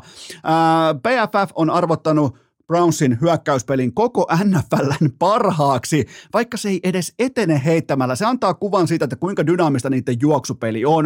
Ja lisätään vielä se kruunuksi, että neljäkymmentäkaksi prosenttia vihun driveista päättyy latureita vastaan pisteisiin. Joten se, se, on, se vuotaa. Se on ihan selvä sellainen vuotokohta. Vaikka niillä on supertähti Q B ja niillä on eteenpäin pyrkivä dynaaminen organisaatio, niillä on supertähtiluokan pelaajia, mutta te ette voi päästää noin paljon pisteitä omiin. Chargersia vastaan on tehty N F L:n toiseksi eniten heitto-touchdowneja. Vaikka Cleveland ei etenekään heittämällä, niin myös se kortti on katsottavissa tässä kohdin. Ja mikä on Brandon Stalin ja Justin Herbertin suhde nyt kyl- kylkivamman aikana? Pelas höpö-höpö minuutteja Jacksonvilleen vastaan. Ihan käsittämätöntä toimintaa. Mikä on suhde siellä? Joten mä lähden siitä, että Nick Chubb, hyökkäyksen linja ja Chargersin vaatu- äh, vaatimaton juoksupuolustus ratkaisee tämän. Mun lopputulosheitto on se, että Ohion orin- oranssikypärä ottaa tärkeän kotivoiton lukemin kaksikymmentäseitsemän kaksikymmentäneljä. Sitten pysytään, pysytään tiukalla kotijoukkuedraivilla. Minnesota Vikings miinus seitsemän pistettä vastaan tulee divisionan vihollinen Chicago Bears sunnuntai-iltana kello kaksikymmentä. Ainoa huolestuttava seikka on se, että miten nämä Minnesotan pitkät lennot Lontoon ja kotikylän välillä on vaikuttanut joukkueeseen. Nykypäivän matkustusmukavuudella ja aikaero rasitus tavallaan manoovereillä voisin olettaa, että mitään kummallisempaa ei ole, tai mitään isompaa kiveä ei ole käännettävänä. Mikään muu ei tässä kohteessa huoleta sekuntiakaan. Kellokin puoltaa Kirk Cousinsin luotettavaa otatusta. Chicago P F F:n mukaan koko N F L:n heikoin joukkue. Otetaan kaikki Chicagon rankingit seuraavassa yhteen pakettiin. Hyökkäys siellä kaksikymmentäkahdeksan, heittohyökkäys siellä kolmekymmentäkaksi, heittoblokkaus siellä kaksikymmentäseitsemän, laitahyökkäjien laatu siellä kolmekymmentäyksi, puolustus siellä kaksikymmentäseitsemän, pass rush siellä kolmekymmentäkaksi. Minnesota on saman analyysin mukaan koko N F L:n kuudenneksi paras porukka, eli mikään ei vuoda siinä ryhmässä. Mä lyön nyt toista kertaa Chicagoa vastaan, ja tasaeron on pakko tulla esiin. Mä en halua samanlaista ällää kuin San Franciscoa vastaan. Ja sanotaan nyt vielä sekin äänen, että Justin Fieldsistä ei tule N F L-pelirakentajaa. Toivoin pitkään, että tulee. Tuli seurattua aikoinaan The Ohio Stateissa ja muualla, mutta ei tule N F L-pelirakentajaa. Ei, ei siis ei minkäännäköistä kykyä pysyä poketissa ja antaa pelin kehittyä, ja ei ole silmää pelille, ei mitään kehitystä tässä kategoriassa, ei pysty heittämään palloa. Tämä on divisionamatsi, Minnesotalla on sauma mennä neljä ja yksi, ja nyt on pakko haistaa veri tässä tilanteessa. Mun lopputulosheitto on se, että violetti viikinkilaiva murskaa karhupesujen lunaan numeroin kolmekymmentä seitsemäntoista. Sitten vielä viimeinen kohdepoiminta on yhtä kuin Baltimore Ravens vastaan Cincinnati Bengals. Tähän lyödään yli neljäkymmentäkahdeksan pistettä sunnuntai- ja maanantain välisenä yönä N B C:n kirkkaissa valoissa kello kolme kaksikymmentä. Kahden nuoren supertähtikuupeen odotettu divisiona kohtaaminen. Koko U S A katsoo. Lamar Jackson saapuu tähän matsiin suututettuna viime viikon sulamisen jälkeen, mutta miksi over? No sen takia, että kumpikaan ei pysäytä ketään. Cincinnati ei saa pysäytettyä Jacksonin jalkoja, eikä Baltimoren takakenttä tai pass rush ei saa pysäytettyä Joe Burrown kättä. Baltimorella on yksi koko puulaakin parhaista hyökkäyksistä, kuusi pilkku kaksi jardia per pelikutsu. Bengalsille tämä on puolestaan erittäin laadukas tapa palata hyökkäys ruotuun, voisiko sanoa. On pakko saada Burrow, Chase, akselisto toimimaan, joten mä näen tässä pisteilottelua, mä näen pyssyttelyä, mä näen aika kovaakin viihdettä. Tämä on erittäin laadukas tiistai, korjaan maanantai-aamun tulospiilomatsi. Mun lopputulosheitto on se, että Baltimore kellistää arkkivihollisensa upean shown päätteeksi numeroin kolmekymmentä kaksikymmentäkahdeksan, joten kertauksena Cleveland plus kolme, sitten on Minnesota miinus seitsemän, sitten on Ravens Bengals yli neljäkymmentäkahdeksan pilkku viisi pistettä. Kaikki kohteet Kulpetilta, kaikki pelaaminen maltilla, älykkäästi ja koo kahdeksantoista. Urheilucast! Iskee kuin Topi Raitasen maali suora stondis! G M Jarmo Kekäläisen vierailun teille tarjoaa hikipanta piste fi. Menkää tsekkaamaan koirien sadetakit. On kaksi kolme viisi lokua, on jokaiseen lähtöön. Löytyy oranssia piisonipaitaa. Menkää tsekkaamaan hikipanta piste fi. On huppareita, teepaitoja, kaikkea opiskelijoiden kangasmerkkejä. Kaikille lähtee mukaan vielä upea syksyinen urheilukästin kuntoiluheijastin. Menkää osoitteeseen hikipanta piste fi ja nyt ääneen G M Jarmo Kekäläinen. Urheilucast! Tuulipuku niskaan, hokat jalkaan, mieli tyhjäksi, kuulokkeet pykälään ja kästin kanssa kuntoilemaan. On aika toivottaa tervetulleeksi Urheilukästin seuraava vieras, joka on samalla myös Urheilukästin piskuisen historian ensimmäinen kunniatohtori vieras G M Jarmo Kekäläinen. Tervetuloa Urheilukästiin. Kiitos paljon. Ja ensinnäkin onnittelut tästä. Siis mä oon melkein alumnia Tampereen yliopistolta ja sä oot tällä hetkellä Tampereen yliopiston kunniatohtori, niin m- mitä se tarkoittaa? No se esiteltiin myös sillä tavalla, että se on suurin kunnianosoitus, mitä Tampereen yliopisto antaa. Ja ähm, olen sieltä valmistunut kauppatieteen maisteriksi, en, en millään huippuarvosanoilla. Varmaankaan mun akateemista arviaa. Mun akateemiset ansiot ei todellakaan ole, ole tota, riitänyt siihen kunniatohtoriarvoon. Se on siitä kansainvälisessä urheilussa tehty työ, johtamistyö, mikä siihen sitten niin antoi nämä tarvittavat lisäansiot ja näin, näin se siellä myös esiteltiin. Mutta totta kai se oli aikamoinen yllätys ja, ja, ja hieno sellainen ja kunnianosoitus, jonka, jota pidän suuressa arvossa. Ja kaiken lisäksi tuli vielä aika komea hattu. Oli, oli nimittäin siis todella vähän niin kuin taikurin hattu, niin tota, menikö kunnia paikalle kotona? No ei vielä, mutta kyllä se menee jonnekin, kun tästä sopivasti tuossa kattele, just tuossa kirjahyllyssä, se on vielä laatikossa, mutta kyllä se jollekin kunnia paikalle vielä päätyy, kunhan sille sopiva paikka löytyy. Okei, mennään itse asiaan. Kaikki tietää, sä oot tällä hetkellä. Kum, kumpana aikana muuten sä oot kiireisempi, pre-seasonilla vai off-seasonilla? No, se riippuu vähän off-seasonin ajasta, että kun mennään kohti draftia ja free agencyä, niin se on kiireistä aikaa. Ja sitten, sitten off-seasonilla tuossa elokuussa yleensä on vähän hiljaisempaa. Ja, ja sitten kun ruvetaan tulemaan kohti treenikämppejä, niin alkaa seuraavan kauden valmistelut, mikä tietenkin on myös aika kiireistä. Ja tämä itse treenikämpi nyt on vähän semmoista kaksikymmentäneljä seitsemän aikaa, että tässä ollaan hallilla koko päivä ja katsellaan treenejä ja, ja pelejä ja, ja valmistellaan sitä sitten kauden alle. Ja sulla tällä hetkellä, vaan kuuntelijoille paljastaa, että sun kello tällä hetkellä on tasan seitsemän itärannikon aikaa siellä, joten oot aamuvirkkuna hereillä. Joten mennään itse asiaan. Johnny Gaudreau, kerro mulle G M Kekäläinen, että millä ja miten, miten ihmeessä. Tämä tuli kaikille meille faneille, tämä tuli ihan täytenä shokkina. Me ei nimittäin oltu tähän valmiita, niin, niin käy mulle läpi se prosessi ja, ja miten te onnistuitte naaraamaan koko U F A-markkinan kuumimman nimen?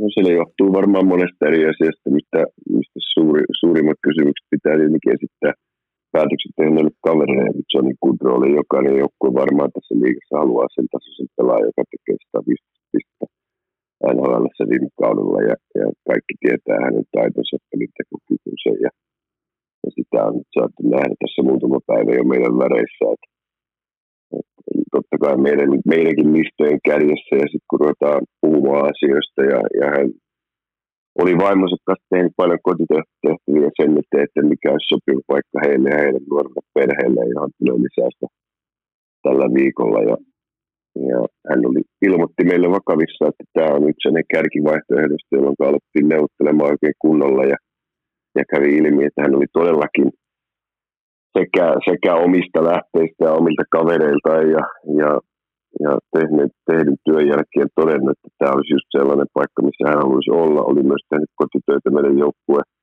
suhteen ja nähnyt, että meillä on nuori nouseva joukkue ja kun tehdään tämmöisiä pitkiä, pitkiä sopimuksia, niin varmasti halutaan semmoiseen nousevassa kaaressa olevaan joukkueeseen. Ja, ja, ja sitten kaikki palast loksahti kohdalle ja, ja saatiin kaverin nimi paperiin ja, ja on ollut todella Todella hieno lisäys meidän joukkueeseen, tuonut paljon lisää sekä treenin tasoa jo nyt tuossa vaiheessa kautta, että sitten ensimmäisessä harjoituspelissä, jotka tosi pelataan vähän erilaisilla kokoonpanoilla, useimmiten kotijoukkoilla on harjoituspeleissä vähän paremmat kokoonpanot kuin omia faneja katsomassa, ja sitten taas vastustaja tulee monta kertaa sille kahdeksan veteraanin minimillä, mikä harjoituspeleissä pitää olla, ja, ja yksi, yksi kotiottelu Pittsburghia vastaan, ja Johnny Gaudreaulla kolme syöttöä, ja aika erinomainen kemia heti alusta lähtien Patrick Laineen kanssa, että alku on ollut hyvä, ja, ja, ja nyt sitten ruvetaan rakentamaan tätä pakettia eteenpäin.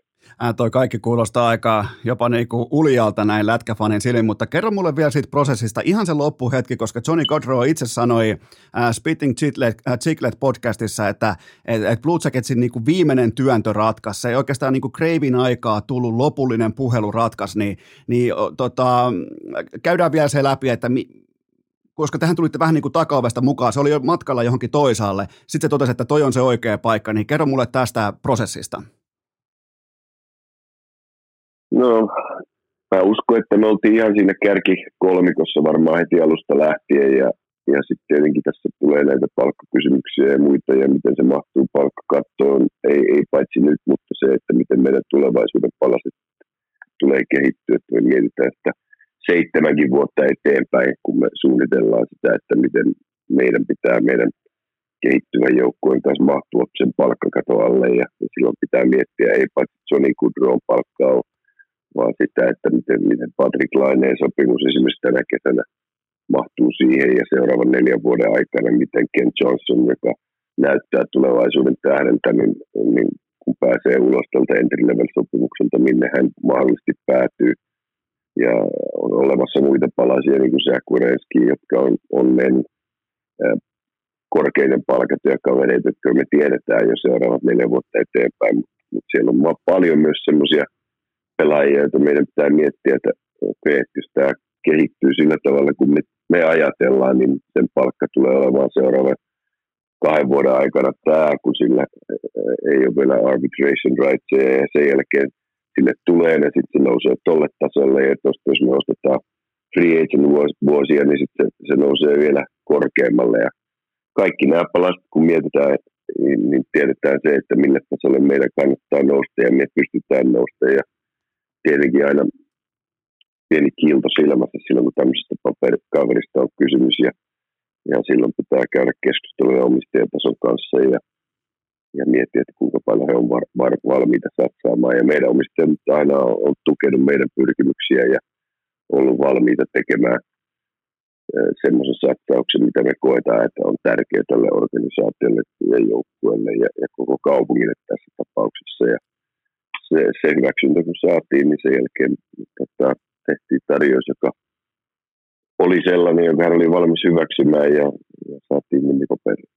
Sut tunnetaan siitä, että kaikki on enemmän tai vähemmän totta kai business as usual, mutta oliko tässä sopimuksessa jotain erityistä? Pääskö pian jopa sellainen niin kuin jutipumpputyylinen tuuletus sen jälkeen, kun nimet oli paperissa, että nyt saatiin se iso kala sieltä?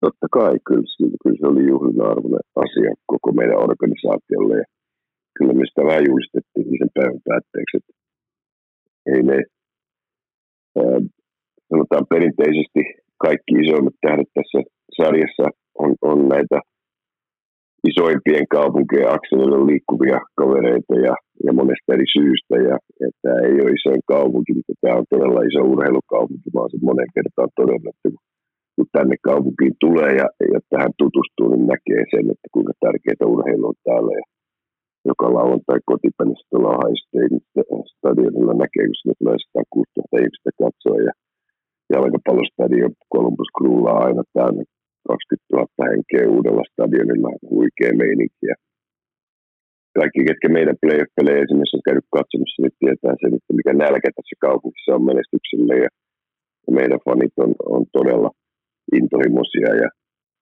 ja, ja haluaa menestystä, haluaa janoa Stanley Cupia. Kaikki ainekset täällä on kohdallaan. Meidän, meidän pitää vaan rakentaa sellainen joukkue, joka pystyy ansaitsemaan sen lopullisen kunnioituksen ja menee, menee keväällä pitkällä saakka.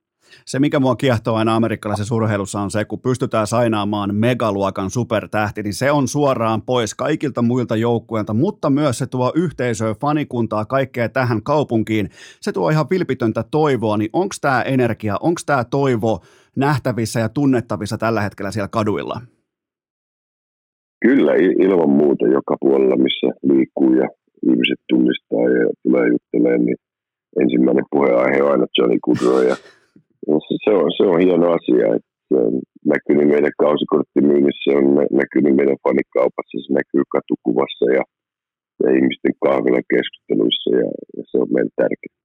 Sitten toinen supertähti Patrick Laine, koko Suomi tietää, koko Suomi odotti, miten tulee käymään tänä kesänä, minkälaista sopimuslappua tulee Laineen eteen. Hän on totta kai oli rajoitettu vapaa-agentti, eli nyt tuli neljä vuotta ja kahdeksan pilkku seitsemän miljoonaa cap-hitti per sesonki, niin miten, miten sä lähestyit tätä Laine-prosessia, koska näin fanin silmiin kaikki vaikutti siltä, että kun tämä Gaudreau tuli maaliin, niin sen jälkeen Laine-prosessi helpottu huomattavasti, niin onko tämä niinku ihan fanisilmin tehty johtopäätös oikea?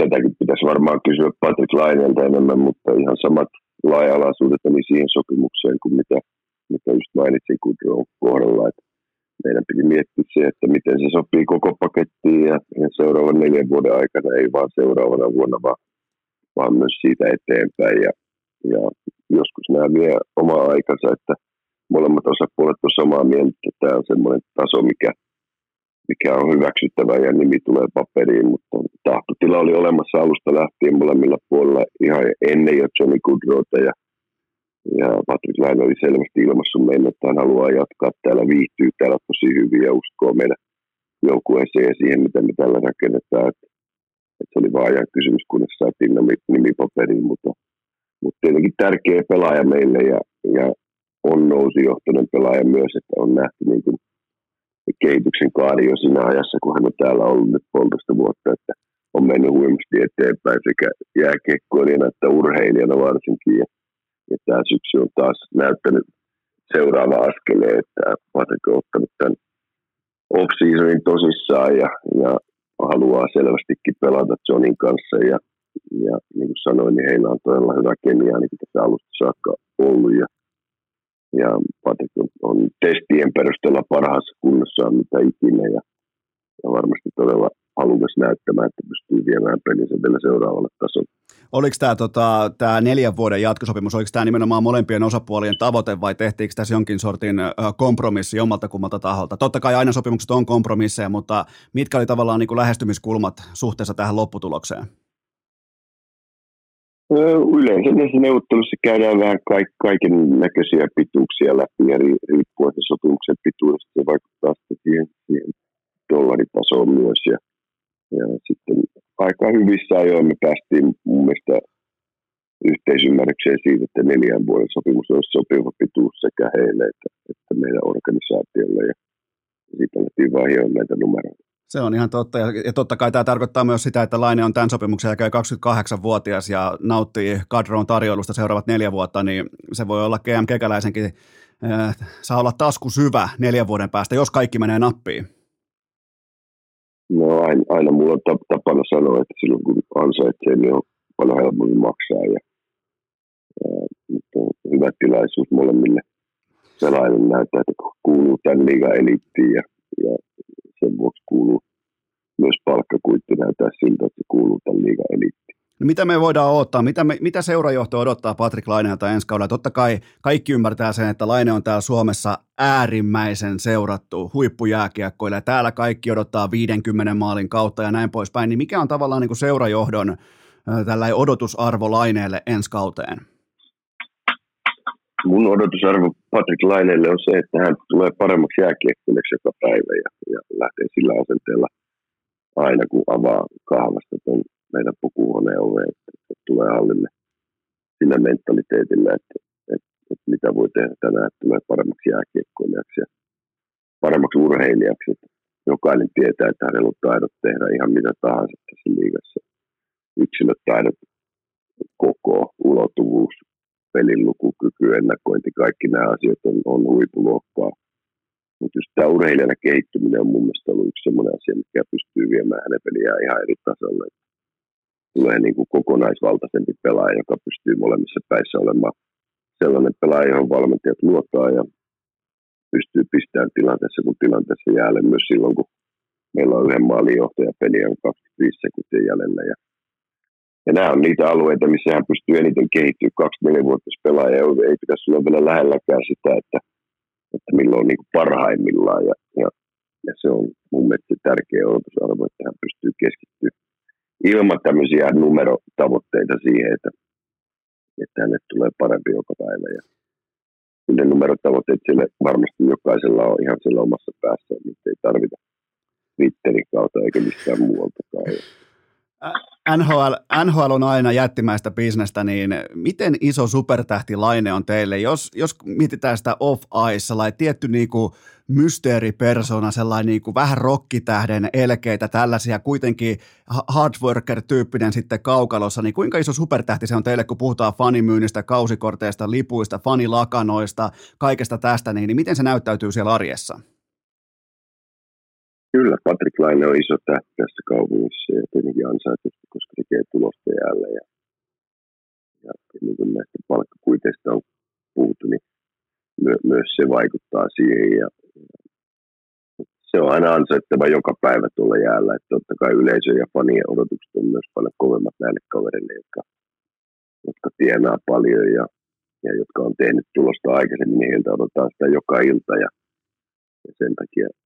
Sen takia heillä on myös siitä onnistumisesta kovemmat paineet, mutta se on ihan hienoa, että ihmiset tuo persoonia myös esille ja Patrick Lainella on, on iso persoona, mutta näin on pohjimmiltaan aika herkkä ihminen ja, ja hyvä joukkuekaveri ja, ja tämmöinen kaveri, joka välittää paljon, paljon myös vierellä pelaavista kavereista ja ihmisistä, jotka, jotka huolehtii hänet tuolla jäähallilla, että se on ollut hyvä nähdä, että hän on hyvä joukkuepelaaja myös. Otetaan vielä viimeinen vähän keventävä kysymys liittyen Laineeseen. Mitä oot mieltä siitä, että hänen uusi hiustyylinsä mukailee aika lailla joukkojen G M:n hiustyyliä?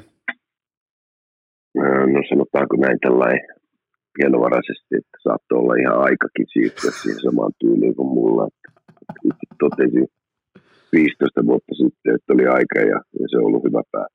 Niin, teillä itse asiassa on vähän samanlaista tukkahistoriaa noin niin kuin menneiltä ajoilta, kun kumpikin oli, oli, oli tota, no totta kai Laine on vieläkin nuori, mutta tota, molemmilla oli vähän niin kuin revohkahenkistä tukkaa, mutta nyt Laine on ottanut stepin sitten tähän niin kuin ryhdikkäämpään suuntaan ja ehkä ihan hyvä niin. Otetaan ihan viimeinen pohdinta vielä liittyen siihen. Mä haluan kysyä tästä nuoresta Ken Johnsonista, josta nyt aika paljon on niin kuin mediassa, on ihan ansaittua hypeä, todennäköisesti saattaa jopa olla Laine ja Gaudreau välissä, kun kausi alkaa, niin minkä tyyppinen pelaaja ja onko valmis näihin kirkkaisiin valoihin?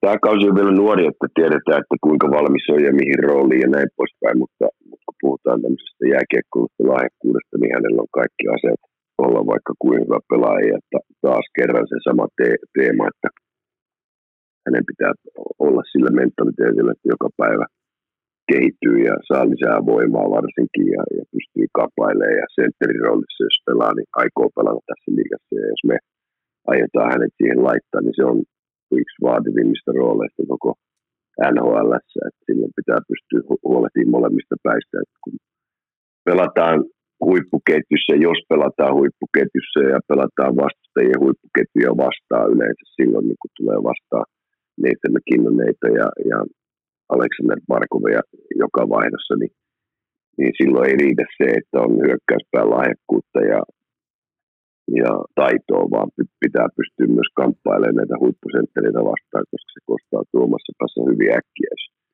jos ei ole siihen valmis. Että, että kaikki evät on olemassa, mutta tota, meillä on paljon näitä hyviä nuoria kavereita, että Cole Sillinger, joka viime vuonna pelasi kahdeksantoistavuotiaana sentterillä koko kauden, niin niin on, on tämmöinen tulevaisuuden kapteenimateriaalia oleva kaveri ja näitä kahden Ken Johnsonin ja Cole Sillingerin ympärille on erittäin hyvä rakentaa meidän tulevaisuuteen. Viimeinen kysymys, meidän tulee kohta aika täyteen ja sun pitää rientää hallille, niin, niin se kuuluu näin, että mä arvioin pitkästä aikaa, että teidän joukkue Sinitakit menee playereihin ensi kauden runkosarjasta, niin kerro mulle se niin kuin G M tai G M Kekäläisen näkemys siihen, että minkälainen joukkue tuolla jäällä pitää näyttäytyä, jotta tämä playoff-paikka, äh, playoff-paikka on saavutettavissa?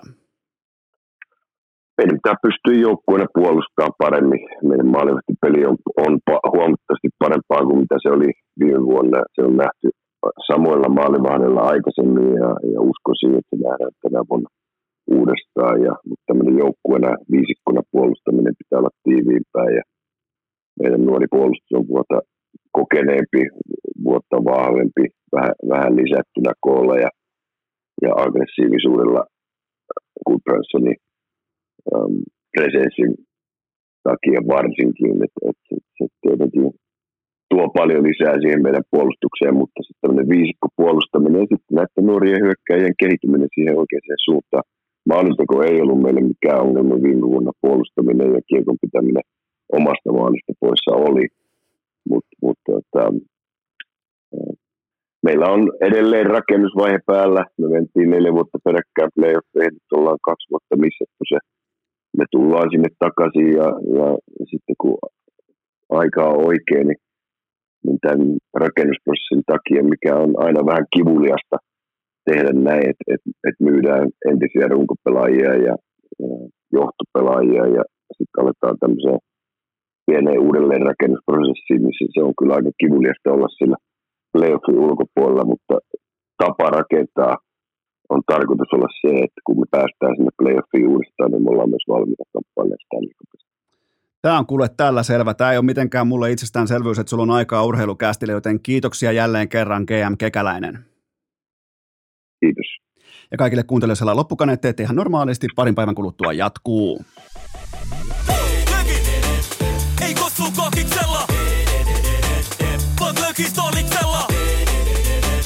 Tää et tuu muuta tarvii, kun lasi punas parlii, niin alkaa kolisemaan. Ei kossu kokiksella, vaan lökis toliksella.